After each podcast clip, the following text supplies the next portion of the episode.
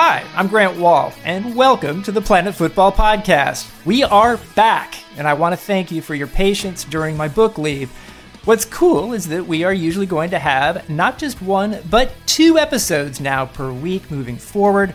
One will have me and SI's Brian Straus talking about events in the soccer world, and the other will feature an in depth interview with an intriguing figure in the world's most popular sport. Before we get started, if you enjoy the podcast, you can do us a huge favor by subscribing, liking, and giving us a review on Apple Podcasts or wherever you get this podcast. That gives us a boost on the charts, and we need to get our numbers up. Joining me now is SI's Brian Straus. And before I forget, since our last podcast in May, Brian wrote your first Sports Illustrated cover story on Neymar. Congratulations, my friend. Uh, thanks. Uh, that's not all that's happened in soccer since May. Some other things. Uh, it has not been a slow six months. No, the Neymar experience was cool, and it feels like it was eight years ago. you told me a story though, and we'll address other topics like the U.S. you know failing to qualify for the World Cup. Yeah, there's that. But you told me a story about your interview situation with Neymar and his entourage out in L.A. that made me giggle, in which his entourage kept kind of encroaching on the interview, leaving you to sort of try and shoo the entourage away. What's that story? Well, there were there were multiple moments during this episode of me having to bully people, and I'm like a I'm a pipsqueak. Like I shouldn't be bullying anyone. I was always like blessed with the speed to run from bullies. Um, so here I was trying to sort of not only shoo, uh, you know, he wanted five, six people to sit in on the interview and and I don't know, do all kinds of like Brazilian hand signals or God knows what. And that was just out of bounds. Um, and then the more awkward part was when we uh, we rented. He said he liked to play piano, mm-hmm. so we like full on rented like a whole grand piano, like a massive piano, uh, for him to play and show off a bit and then we kind of get there and he he doesn't want to do it. He's embarrassed. So so there we had we had other people there photographers and videographers and assorted i don't know hangers on and staffers and you know there was not a sandwich person. I wish there was a sandwich person. But i essentially had to like put my arm around neymar and like tug him over to the piano and like sit him on the bench to get him to play piano. And it's ridiculous. And like this is like like the most famous, one of the most famous men in the world, like one of the greatest players of his generation. And I'm a nobody, and I'm like tugging him like a mother would their toddler at the bank, you know, tugging him over to the bench to try to get him to sit down and play 30 seconds of Chariots of Fire on the piano. And then, and then while I was writing the story, all of the the PSG stuff broke. So I spent the next six weeks, you know, trying to nail Mercury to the wall uh, trying to write this cover story, having no idea where Neymar was going to decide to play, which kind of made it impossible and nightmarish. So that was that was my summer, and then after that, uh, we missed out on the World Cup. We've just summarized the last uh, 10 months since our last podcast, which was actually in May. And if you recall, I went back and listened to that podcast recently. You made fun of Australians and their accent in that podcast, which came out of nowhere and yet you avoided being an enemy in Australia, whereas with one tweet, I became enemy number one in Australia about a month ago uh, when I sort of foolishly, in the end, tweeted that whoever finished fourth in CONCACAF, thinking that would be the US or Panama, would not be too worried about Australia or Syria uh, which would. Well, I been... think that's it's probably because you have twenty times the number of followers that I do, not because what you said was more offensive. I find what it... I said was definitely more offensive, and I and I want that. I want credit for that.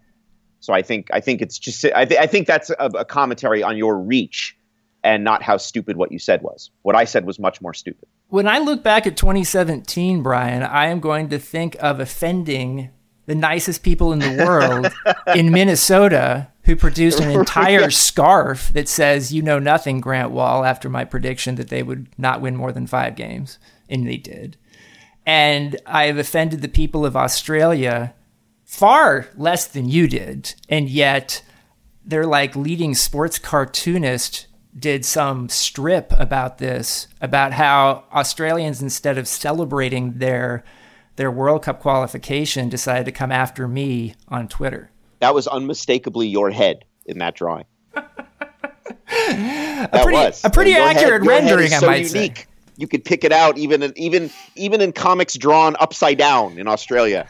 It is it is it is your head. What if we have to cover Australia at the World Cup now? Then that's like that could be that could be doom for us both because you would have to face up to the people, the players you insulted, and I would have to listen to them. Yes. I hope we tag team them at the same game. Lots to talk about, but first off, did you have a nice Thanksgiving, Brian? It was okay. I don't uh, I don't have much of a family, but uh, made it to some friends and um, my friend's sister's house. They had a a toy chest in the basement full of vintage old uh, Star Wars ships, like the old school big ones. You know, the ones you needed two hands to fly, even as an adult. And so that was uh, absent uh, a wife and kids and all that normal stuff. I had fun uh, blasting an X-wing at a bunch of four-year-olds, so it was good. Nice. Uh, yeah. For the first time in years, we didn't travel, and I'm finding that not traveling on Thanksgiving is actually quite enjoyable. Yep, my father refused. That was uh, my father when I'm growing up. My dad was always like, you know, if you guys want to come here, speaking to relatives, that's great, but we are not leaving the house. He would not get on the road for Thanksgiving, and so that sort of became the uh, the tradition. Well, I'm glad you had a good Thanksgiving. I want to talk about the MLS playoffs because those have go- also been going on for eight months. True. I think they were actually a topic of our last podcast in May. I don't doubt it. Here we are it's looking like this could be the Toronto Seattle era in MLS. They were the final last year. They're shaping up to be the final again this year. Uh, are you okay with that? Yeah, I'm okay with that. I, I, I with with all due respect to to Columbus and, and Houston, um, I think the final last year kind of left us with a, a slightly dissatisfying taste. It felt unfinished. You know, we had a we had a champion who played by the rules. I don't fault Seattle, but you know, the fact is, they didn't take a shot. And uh, you know, Toronto, uh, despite the pressure, despite the possession, um, wasn't able to score. Uh, Sebastian Giovinco didn't have a good game, their biggest name. It just felt unfinished. Uh, and, and and so yes, Seattle was the champion um, according to the rules of the competition. They won it, but to to to get a second shot at that at that marquee game um, to see if Seattle can prove it wasn't a fluke, to see if Toronto can can make amends. Uh, I I think that's something I would uh, I would like to see. So I'm I'm good with that. I'm good with it too, and I like dynasties in my sports. I like it when two teams get something going, whether it's uh, the Lakers and the Celtics in the 1980s NBA. You know, I think it's something that uh, over time uh, people like to see that. In Toronto, when you look at them, they've been by far the best team in the league this season, and they certainly have cultivated this us against the league mentality. I think Jozy Altidore is even wearing a sweatshirt that basically says that. Do we have a villain in MLS in Toronto, Brian? Oh, that's a good question. Well, they certainly did kind of lose the plot uh, in the first leg. Uh, I'm sorry, in the second leg against New York, uh, didn't they? Um, Jozy's antics and flailing and and and and um, Sebastian Giovinco, you know, chasing the ref like the the referee stole his dog or something, you know, over a, over an innocuous foul. 10 yard, you know, 10, 20 yards from the Columbus goal in the 80th minute or whatever. I mean, it, that's just not the sort of behavior that, that you'd expect from sort of com- composed champions to be from veterans. So it, it did seem like the pressure was getting to them a little bit. Whether they're a villain, I, maybe I'm wrong. I don't see. I don't know that there's a villain right now. There hasn't been a good villain since Rafa Marquez left. To be honest, is there? Am, am, am I missing someone obvious? I mean, Toronto is. Look, a, a dynasty in this league is a little bit different because it's not. The dynasties that bother me are some of the ones abroad where they're they're oligarch princes outspending every other club in the country put together. And when every time another team has a glimmer of hope, uh, N'Golo and Kanté gets sold off to Chelsea, and that's it. You're done. You know, and and and and that's that's not fun when when one team vacuums up all the good work done by every other team. But but in MLS, that's not the case, and and I'm glad that that you know, yes, Toronto and Seattle spend more money, but they spend money within rules agreed upon by all the clubs. Nothing stops other teams from spending that money. And there are a lot of piece and, and and look, I mean, spending all that money didn't get Seattle a cup from 2009 through 2015, and you know, Toronto went 10 years before making the playoffs, and and it, you know, money isn't a guarantee in MLS like it is in so many other leagues. So they they've they've been smart, they've made good decisions, they've signed good players they they built good teams and they deserve to be rewarded for that effort. So to me, they're not they're not villains unless I'm I'm missing something obvious. I do like the sense that Toronto and Seattle have ambition. We talk about ambition in MLS. Not every team has it, some do. And to me, it seems like if you spend more and have more ambition these days, you are rewarded for it on the field. Though that said, it took Toronto getting some actual defenders in the last couple years to actually start winning and have a, a more balanced team. So it's not just about spending money. One thing I want to ask you about is Michael Bradley, Jozy Altidore getting booed on the road, clearly connected to their role in the U.S.'s abject failure to qualify for World Cup 2018. Is that fair game, in your opinion? Yeah, I think it's fair game. I think some of the, I mean, I guess I read that uh, I'm sure I, I, you'll probably agree with me on this. I guess I read that Josie said that someone in New York said something to, to you know said something to him to the effect of "you don't belong in this country" or or made sort of comments right. that may be related to his Haitian heritage or something like that. That's obviously bullshit nonsense. I mean that can't happen. But right. but you know getting on the players for their on-field performance and the consequences of that, you know, like anything, there, there's a there's a line, and if you don't cross it, it's okay um, you know, Jozy and Michael were part of the, the, the biggest loss in the history of the sport in this country, and and if you want to vent a little bit at them, that's uh, that's completely understandable. I mean, as long as I don't think it was their fault, you know, so so I would hope. I mean, I, I would expect fans to be equal opportunity to all the losers who were on the field that day in Trinidad, and you know, be smart and and know the game, and don't single out you know one or two players for for failures that happened uh, a bit higher than them and uh, you know don't be a jingoistic assholes. And um, if you can cover those two things, then you're okay. I'm really excited because we're going to get an explicit tag on this podcast, which is perfectly fine. Uh, yeah, then that was a given. But when when when SI remembered I worked there and decided to have me on this again, that was see that was the thing. Like, well, you you don't understand. Like, where you were while you were gone and we weren't doing this, it was like I'd been Miltoned. You know, you know, I did the cover story, and then like it, nothing happened. I mean, I kept getting paid like Milton, but I wasn't really doing anything, and I was just kind of sitting at home playing with my stapler, and that's not a euphemism. And and it's like now they remembered I work there again. They're like, "Damn, we better like have Straus do something because he's stealing our money." Welcome, um, welcome back to Sports Illustrated, Brian. Yeah, thank you. So, um, so yeah, no explicit. Uh, that's that's that's how I roll. I apologize. Oh no, no apologies necessary. Um, I want to ask you about something that is near and dear to us, which is the MLS playoff format which in its current iteration we both hate. You had the idea, you put it out there first long ago about playing a group stage. The big problems, in my opinion, and I think you would agree with me on this, with the current format is the first legs of these two leg series are often dreadfully boring. Three of the six first legs this year were 0 0. It's basically the first 90 minutes of a 180 minute game. Other big problems about the current format are that the November FIFA window causes any momentum gain to completely die, and then people forget that the MLS playoffs were actually happening. We also have an issue that too many lower seeded teams have not had a high enough hill to climb over the years, and it basically makes the regular season meaningless in terms of success achieved and gaining an advantage from that. So the proposal that is out there from SI.com is one, to have a group stage like the World Cup, where every game winning it matters. And to have it, this is the new wrinkle that I added this year, that if you have the same amount of time between games that, you have at the World Cup, which is four days off between games, you can schedule an entire group stage, conference final, and final to take place starting right after the November FIFA window and finish up on the same day that this playoffs is finishing up on December 9th. And that to me would prevent that two week window where people forget about the MLS Cup playoffs. What do you think about all this, Brian? It's a lot. I'm again, as I said to you in private, I'm I'm thrilled that that you you have you have picked up the torch on this. Uh, the November window doesn't bother me. I mean, it it it's not ideal. It's not good, but it doesn't. It, it's it's the least of the problems as far as I'm concerned. Like I can handle.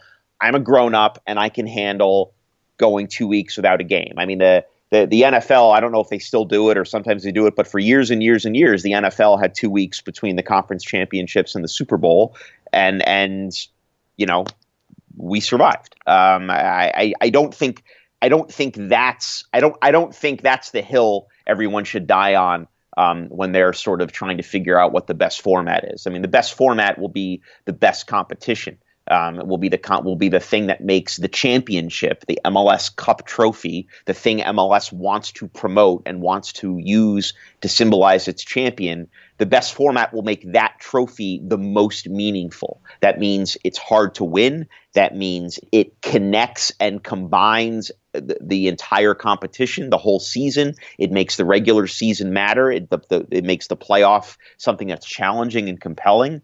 Um, you, you know. We sh- we shouldn't we shouldn't too often in MLS we doubt or dismiss the champion of the league, and that's a direct result of a playoff format that's so unsatisfying that, like you said, uh, gives no reward to higher seeded teams. And the and the easiest um, solution, the the sort of the I, I, feel like the trend now, what a lot of people want, is to just see a simple single elimination, you know, one game tournament that would conclude with an MLS Cup final. And I'm very much against that because to me, shrinking the playoffs, making asking a team to play 34 regular season games, uh, then only three more to win the big prize, the championship. That just makes it it's too fluky. It's too short. It makes the it's not hard to win. It's not challenging. It's ephemeral and instantaneous and sort of pointless. I would rather see I would rather just see the Supporter Shield winner uh, be declared the the MLS champion than see a, a, a, brief you know knockout tournament over three weeks. Um, there, there's no challenge there. So the group stage to me solves both problems. It makes the playoffs challenging to win. It asks something of the champion, but at the same time, there's clear reward for doing better over the bulk of the season and and making the regular season matter because right now it right now it just doesn't matter. It's just uh, you know we're too many mediocre teams in the playoffs and and then I mean MLS sent out I'm rambling I'm sorry MLS sent out a release at one point bragging about the fact that I think what only three of ten or three of twelve conference finals have gone to the to the higher seed as if that's a good thing. I mean your your higher seed should have better than a thirty percent winning percentage, not hundred percent but somewhere in between 30 and 100 should be where your higher seed uh, it, uh, finds success in the conference finals. So something's got to change. I'm glad you're on the case. Start banging on some doors, pitchforks and torches, pistols at noon. You know, it's I just I just want to hear from someone in MLS, and I'm working on that about what about this group stage plan would not be a massive upgrade over the current format. And part of that group stage plan would be for the top seed of the four teams in the group to host all three of the group games. The bottom seed hosts none so that they can still advance, but they have a much higher hill to they got to hit the road. Yeah. And, and a compromise would be I remember speaking to Nelson Rodriguez back when he was um, executive VP of a lot of things. I think that was his official title before he uh, went to. Uh, well, I guess he went to Chivas USA first, um, and then to U.S. Soccer. Anyway, this is not about Nelson Rodriguez's resume. Sorry, but um, one of the issues was that that you know they wanted a home game. Every every every playoff team deserved a home game, and this was before the knockout round. But a compromise obviously would be that the top two seeds in the groups hosted two and one, hosted two games and one on the road for one, um, and the bottom two seeds hosted one and one on the road for two, and you could manipulate it so the the highest seed got to host the second highest, make sure they got the home game for the best teams and whatever. There are other ways to do it.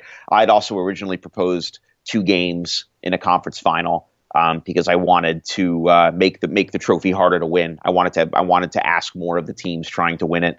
Um, but at the same time, I've grown to hate aggregate so much, and and over the years have found uh, increasingly find it to just to be such a bastardization of the sport that I'd be fine with one game or or or a, a, some other kind of series where it was results of the game that mattered and not the goals. I, I, it, I find it kind of amazing that more people don't see it this way. That there is no other sport that changes the method of scoring at the most fundamental level during the course of a competition. It's not like it's it's not like you play the first four rounds of Wimbledon and then in the semifinals they say, okay, instead of games and sets, we're going to decide the matches by how many raw points you score or by how many aces you have. That just doesn't happen. They don't say starting in the NBA playoffs, okay, all, all year it's been who scores more points in the game. Now it's going to be who wins the most quarters. But yet, for some reason in soccer, people are okay with this idea of three points for a win, one point for a draw, and that's how we do things. But then starting at the most important time of year, that's not how we're going to do it. It's now um, we're okay with a one nothing loss. And the I, th- there are people I've seen people who say that Columbus is okay with a 0-0 draw at home because they can now go to Toronto and win with a with a score draw. They're okay. Well, what is wrong with a format where you're okay with being shut out at home? That that's cool. I, it, it, this format doesn't reward winning games, and the playoffs should be about winning games. So I'm I'm I'm becoming more sour on aggregate as I become increasingly angry and curmudgeonly about life in general. Moving on, uh, you mentioned Columbus. Uh, obviously, that's sort of the the story of the postseason. It really is in yes, MLS. To, it really is. It, it everything is sort of viewed through the lens of, of what's going on with the crew, and it it sucks. And obviously, the story is that on the eve of the playoffs, SI.com breaks the news that Anthony Precourt, the owner of the Columbus Crew, is set to move Columbus to Austin, Texas in 2019 if a new downtown stadium is not agreed upon for Columbus. This obviously sets off a firestorm in Columbus among the fans there. This is the original club in MLS. Anthony Precourt bought the team a few years ago. And people there are rightly angry. The Save the Crew movement has started and has gotten a lot of attention. And then Amazingly, Columbus continues its great form from the late regular season into the postseason, upsets Atlanta, upsets NYCFC, and here they are. And obviously, Toronto has the greater likelihood of, of winning that second leg at home. But still, for Columbus to have a chance to host a final again at MAPFRE Stadium and potentially win that game, win the title, and have Commissioner Don Garber, who has supported Anthony Precourt, hand the trophy to Anthony Precourt in front of Columbus fans would be one of the weirdest situations I could ever imagine. I haven't. I, I haven't thought about that specific image until just now. That hadn't occurred to me that specifically, and that's amazing. It'd be like the weirdest thing ever.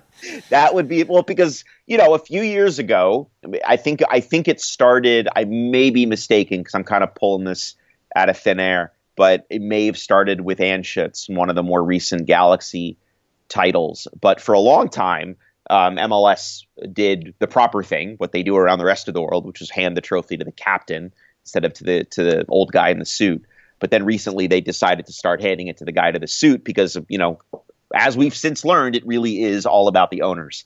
And so it really is. It, it, the, the rest of us, all of us, no matter your connection to the game, we are we are we are pawns. We are cannon fodder. It is really all about the owners. And so so yeah, so that would happen. That would happen. He Garber Garber would would would hand the the the the trophy to Precourt, who who would be all like he he gets all like flush and rosy cheeked in the cold, you know. So so you'd see this like pink faced Precourt, you know, maybe ducking snowballs, uh, receiving the trophy. What an image!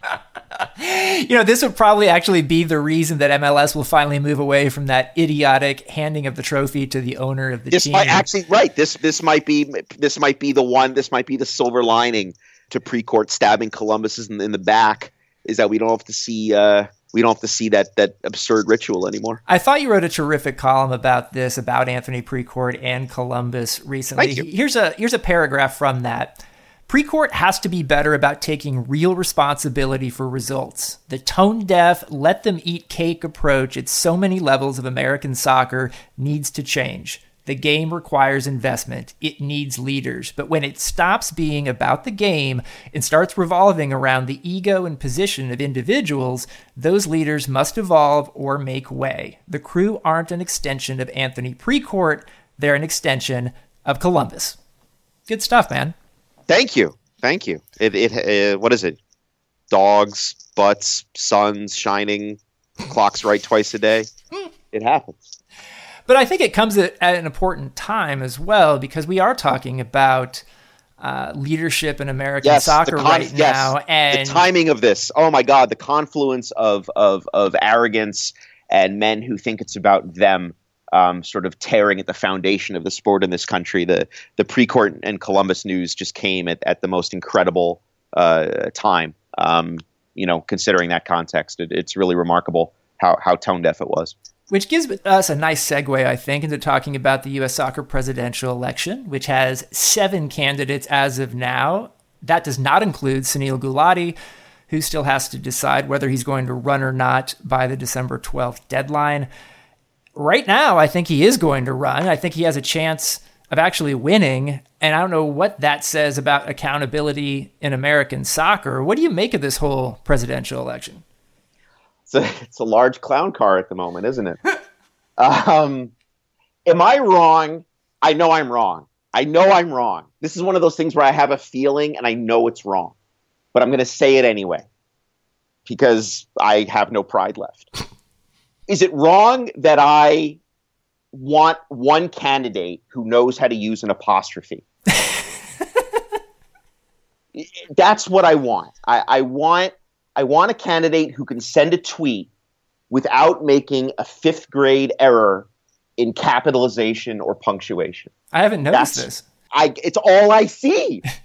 it's driving me insane. can, can we have one candidate who can write a sentence? And I realize that that's not a requirement, and I realize I'm a nerd and a curmudgeon and a jerk, but just one candidate who doesn't put an apostrophe in a possessive noun Okay. I mean, in a plural noun. See, now I made the mistake. Now, now the joke's on me. An apostrophe in a plural noun, capitalizing, and anyway, I'm out. I, I spent too long on that. So, so there's a really so a lot of a lot of it's sound bites and hot takes, and you know we, we've all we've all discussed this and pay to play, and and and then okay, you know, I mean, what does that even mean? How are you going to do that? You know, the, these questions are never answered, and we're not really any closer to to, to real solutions or or or stuff that can actually be accomplished, right? Sunil is a is a good administrator, and and Sunil is someone who uh, is is has done a good job of modernizing a lot of things about the federation and and and sort of working his way into uh, the halls of power at FIFA, which may wind up getting us the the, the 2026 World Cup. Um, what Sunil is terrible at is hiring coaches and knowing when to fire coaches.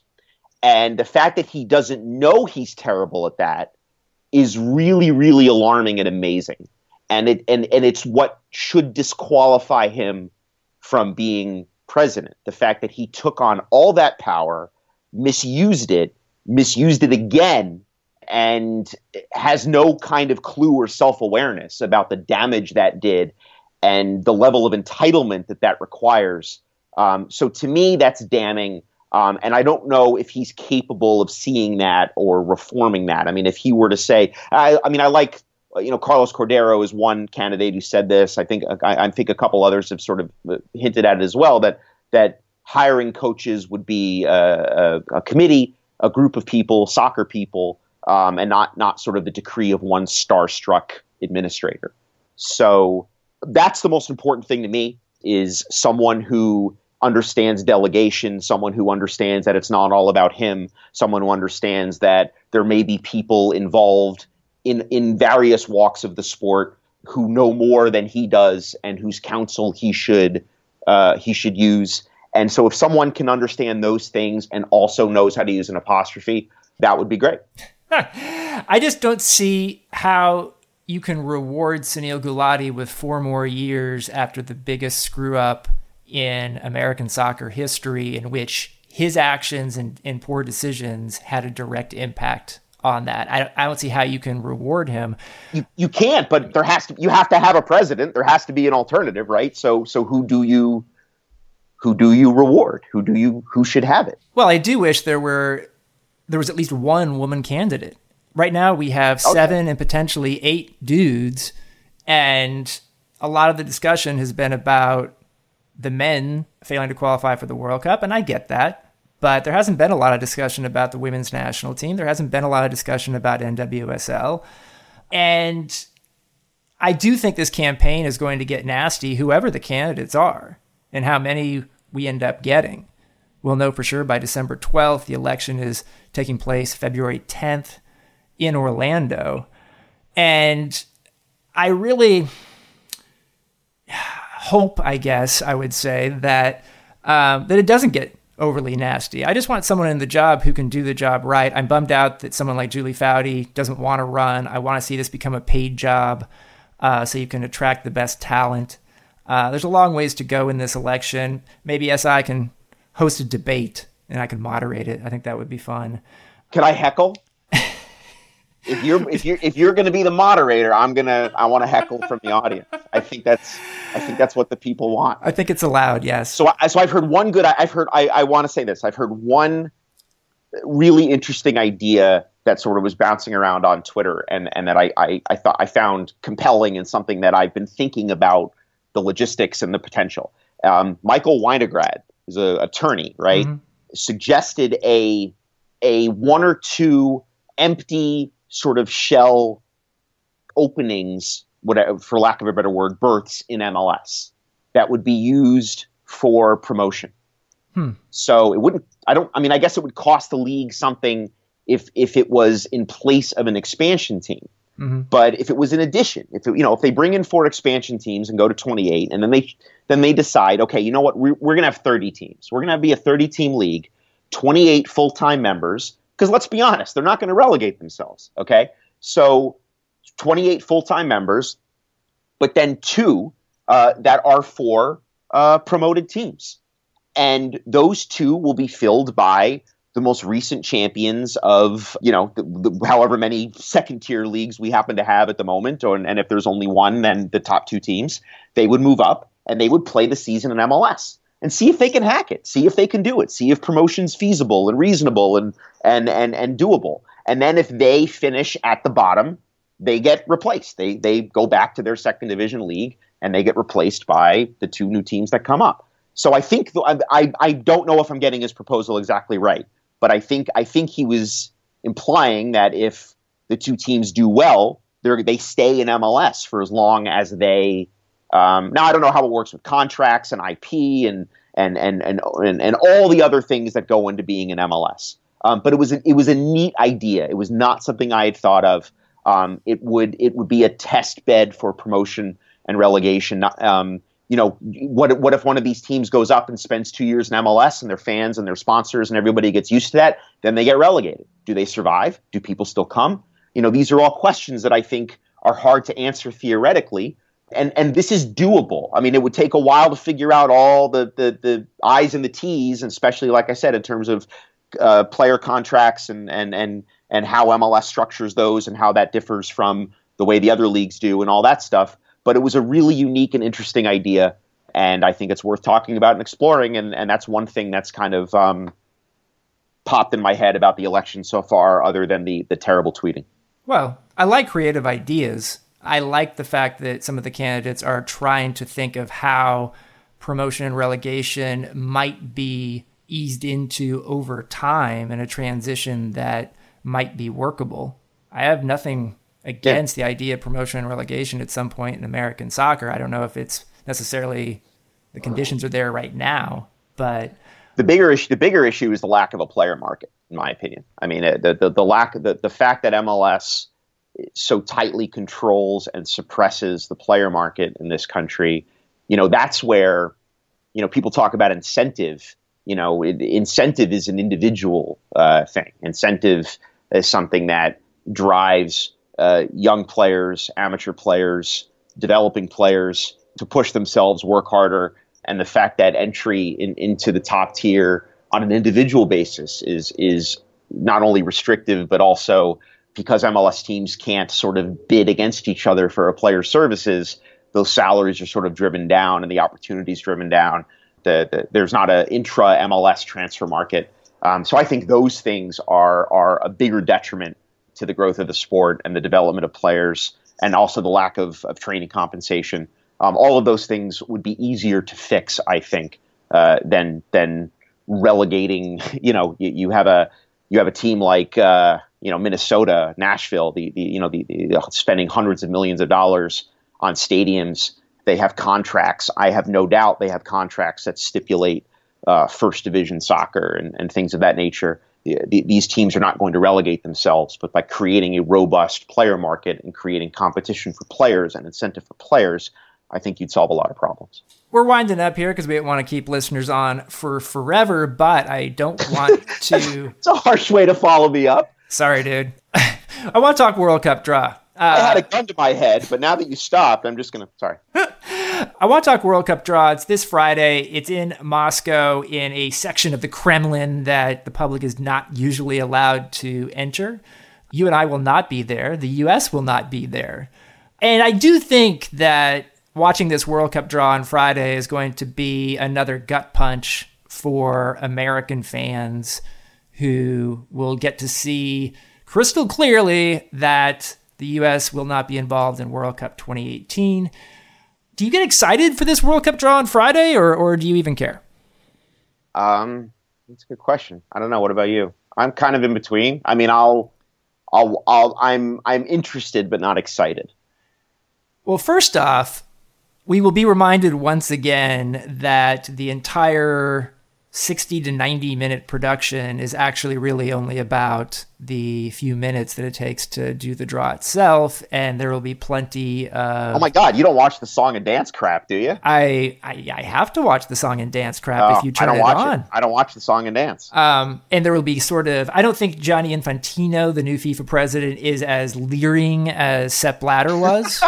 Though i do encourage you to go on youtube all of you and watch the 1994 World Cup draw in Las Vegas. The interaction between Robin Williams and Sepp Blatter is awesome because Blatter was running that draw and Robin Williams comes on and basically made Sepp Blatter the joke of the whole thing. And it's now on YouTube. It's one of the great moments in World Cup draw history. And I think the reason why they never do anything that's actually funny anymore or unpredictable in the way of inviting someone on like Robin Williams you know, by saying that, Avi is now going to assign me a great moments in World Cup draw history story. I actually wrote about this before so it was on YouTube nothing. and got a kind of a bootleg video of the whole thing.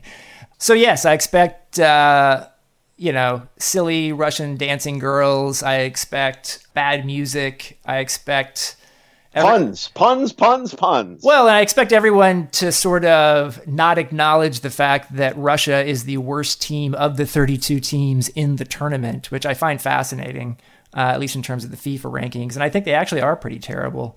The idea that Mexico is America's team now, how do you feel about that? I mean, they're in this World Cup, they're going to be front and center on Fox Sports' is English language broadcast, obviously the Telemundo Spanish language. I actually think this Mexico team is a very likable group, maybe more so than previous incarnations. Yeah, I think that's a good word for it. I feel the same way. Yeah, there's they they play good soccer.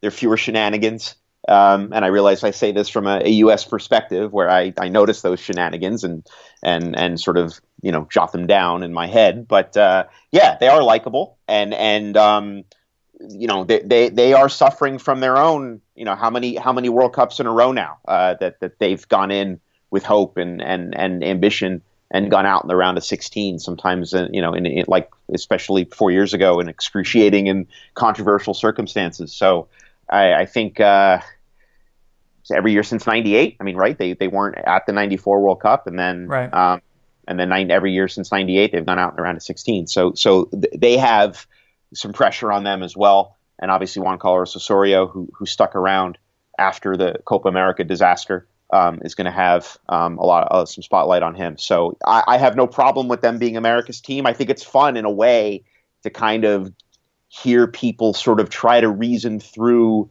who they're going to be rooting for. You know, what what what country do they have a connection to? What country have they visited? What what team do they find compelling? You know, I mean, can people sort of muster the people want that rooting interest? I mean, that's what makes the World Cup fun. And you know, it's been interesting to sort of see American fans do the do the the mental and emotional gymnastics to try to figure out uh, who they might want. Um, I don't have any obvious uh, uh, heritage or anything like that to to fall back on. Most of my relatives are from New Jersey, um, so I don't really have a uh, a second team. Um, I'm just hoping again, like I've said, to not be assigned to Australia, and um, you know, I'd rather be assigned. You know, there, I, at least I speak English, but I, but you know, the accent, I, I'd almost rather be trying to do interviews in Portuguese. Well, um, maybe we should actually make Australia our villain team. If Toronto is the villain team of MLS, then Australia can be the villain team of World Cup 2024 or World well, Cup. when Avi had me do when Avi had me do you know sort of all the potential fun groups, there was a there was a there was a U.S. villain group, and I think it was Russia, Mexico, Iran, and Morocco. The first three being obvious, and then Morocco, of course, being the rival uh, for the for the 2026 World Cup. They were the they were the they were the only plausible villain I could find out of pot four.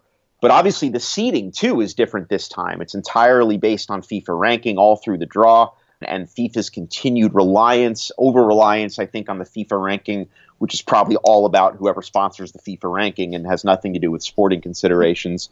But you wind up having, I mean, you wind up having Spain in, in pot two, and and you know, England, Colombia, Uruguay in, in, in pot two. So you know, we imagine Spain and Germany, or Spain and Brazil, or, or, or, or Spain and France, or England and France, you know, being drawn uh, together in the group stage. That's very likely. Well, like you're saying, all 32 teams will be seeded for this draw for the first time. In previous incarnations, it's only been the top seven teams along with the host country. I like that idea. I like the fact that, in theory, the groups should be a bit more even, and there you may not have a group of death. Uh, or, or something that is just the hardest group possible. Now, obviously, as you point out, the FIFA rankings are not ideal. They never right, have you been. game the rankings, and teams, you can clearly game. game yeah, so like if you're Poland or Wales, if they had made it, they're really high in the rankings, unnaturally high, because they realize that if you don't schedule friendlies when you necessarily have a FIFA window, that you actually are better off not playing a game in the FIFA rankings, which is crazy. And I hope that FIFA fixes all of this. There's clearly a lot better ways to do rankings. They should hire somebody uh, who's like a good analytics person uh, instead of hiring whoever does the Audi index or whatever that is. I just want to see data and uh, the advancements that we've seen, but you know, done by the right people in recent years, used by the people that matter most, whether that's television broadcast people or FIFA itself. Yeah, the fact that you can be rewarded for for not competing is is antithetical to sport. But there is a lot to, to sum up this podcast there is a lot that has been going on in soccer lately uh, that is antithetical to sport, and it is a problem. And uh, maybe some will get fixed at the next presidential election, and maybe some will get fixed uh, going forward. When you but say some will get fixed, do you mean Soccer United marketing? Ooh, I didn't even mean that, but maybe I did. We'll quit while we're ahead. Thanks for listening, everyone, to the Planet Football podcast. I want to thank Brian Straus, as well as everyone at Cadence 13 and Sports Illustrated who supports this podcast. Please, if you like the pod, tell your friends, subscribe, like, and review it on Apple Podcasts or wherever you get your podcasts. It really does help the cause if you do. And check out the new 30 minute Planet Football video show hosted by me and Luis Miguel Echegaray on SITV. That's available on Amazon with a free seven day trial now. Recent guests include Juan Carlos Osorio, Howard Webb, Alexi Lalas, and Kyle Martino. See you next time.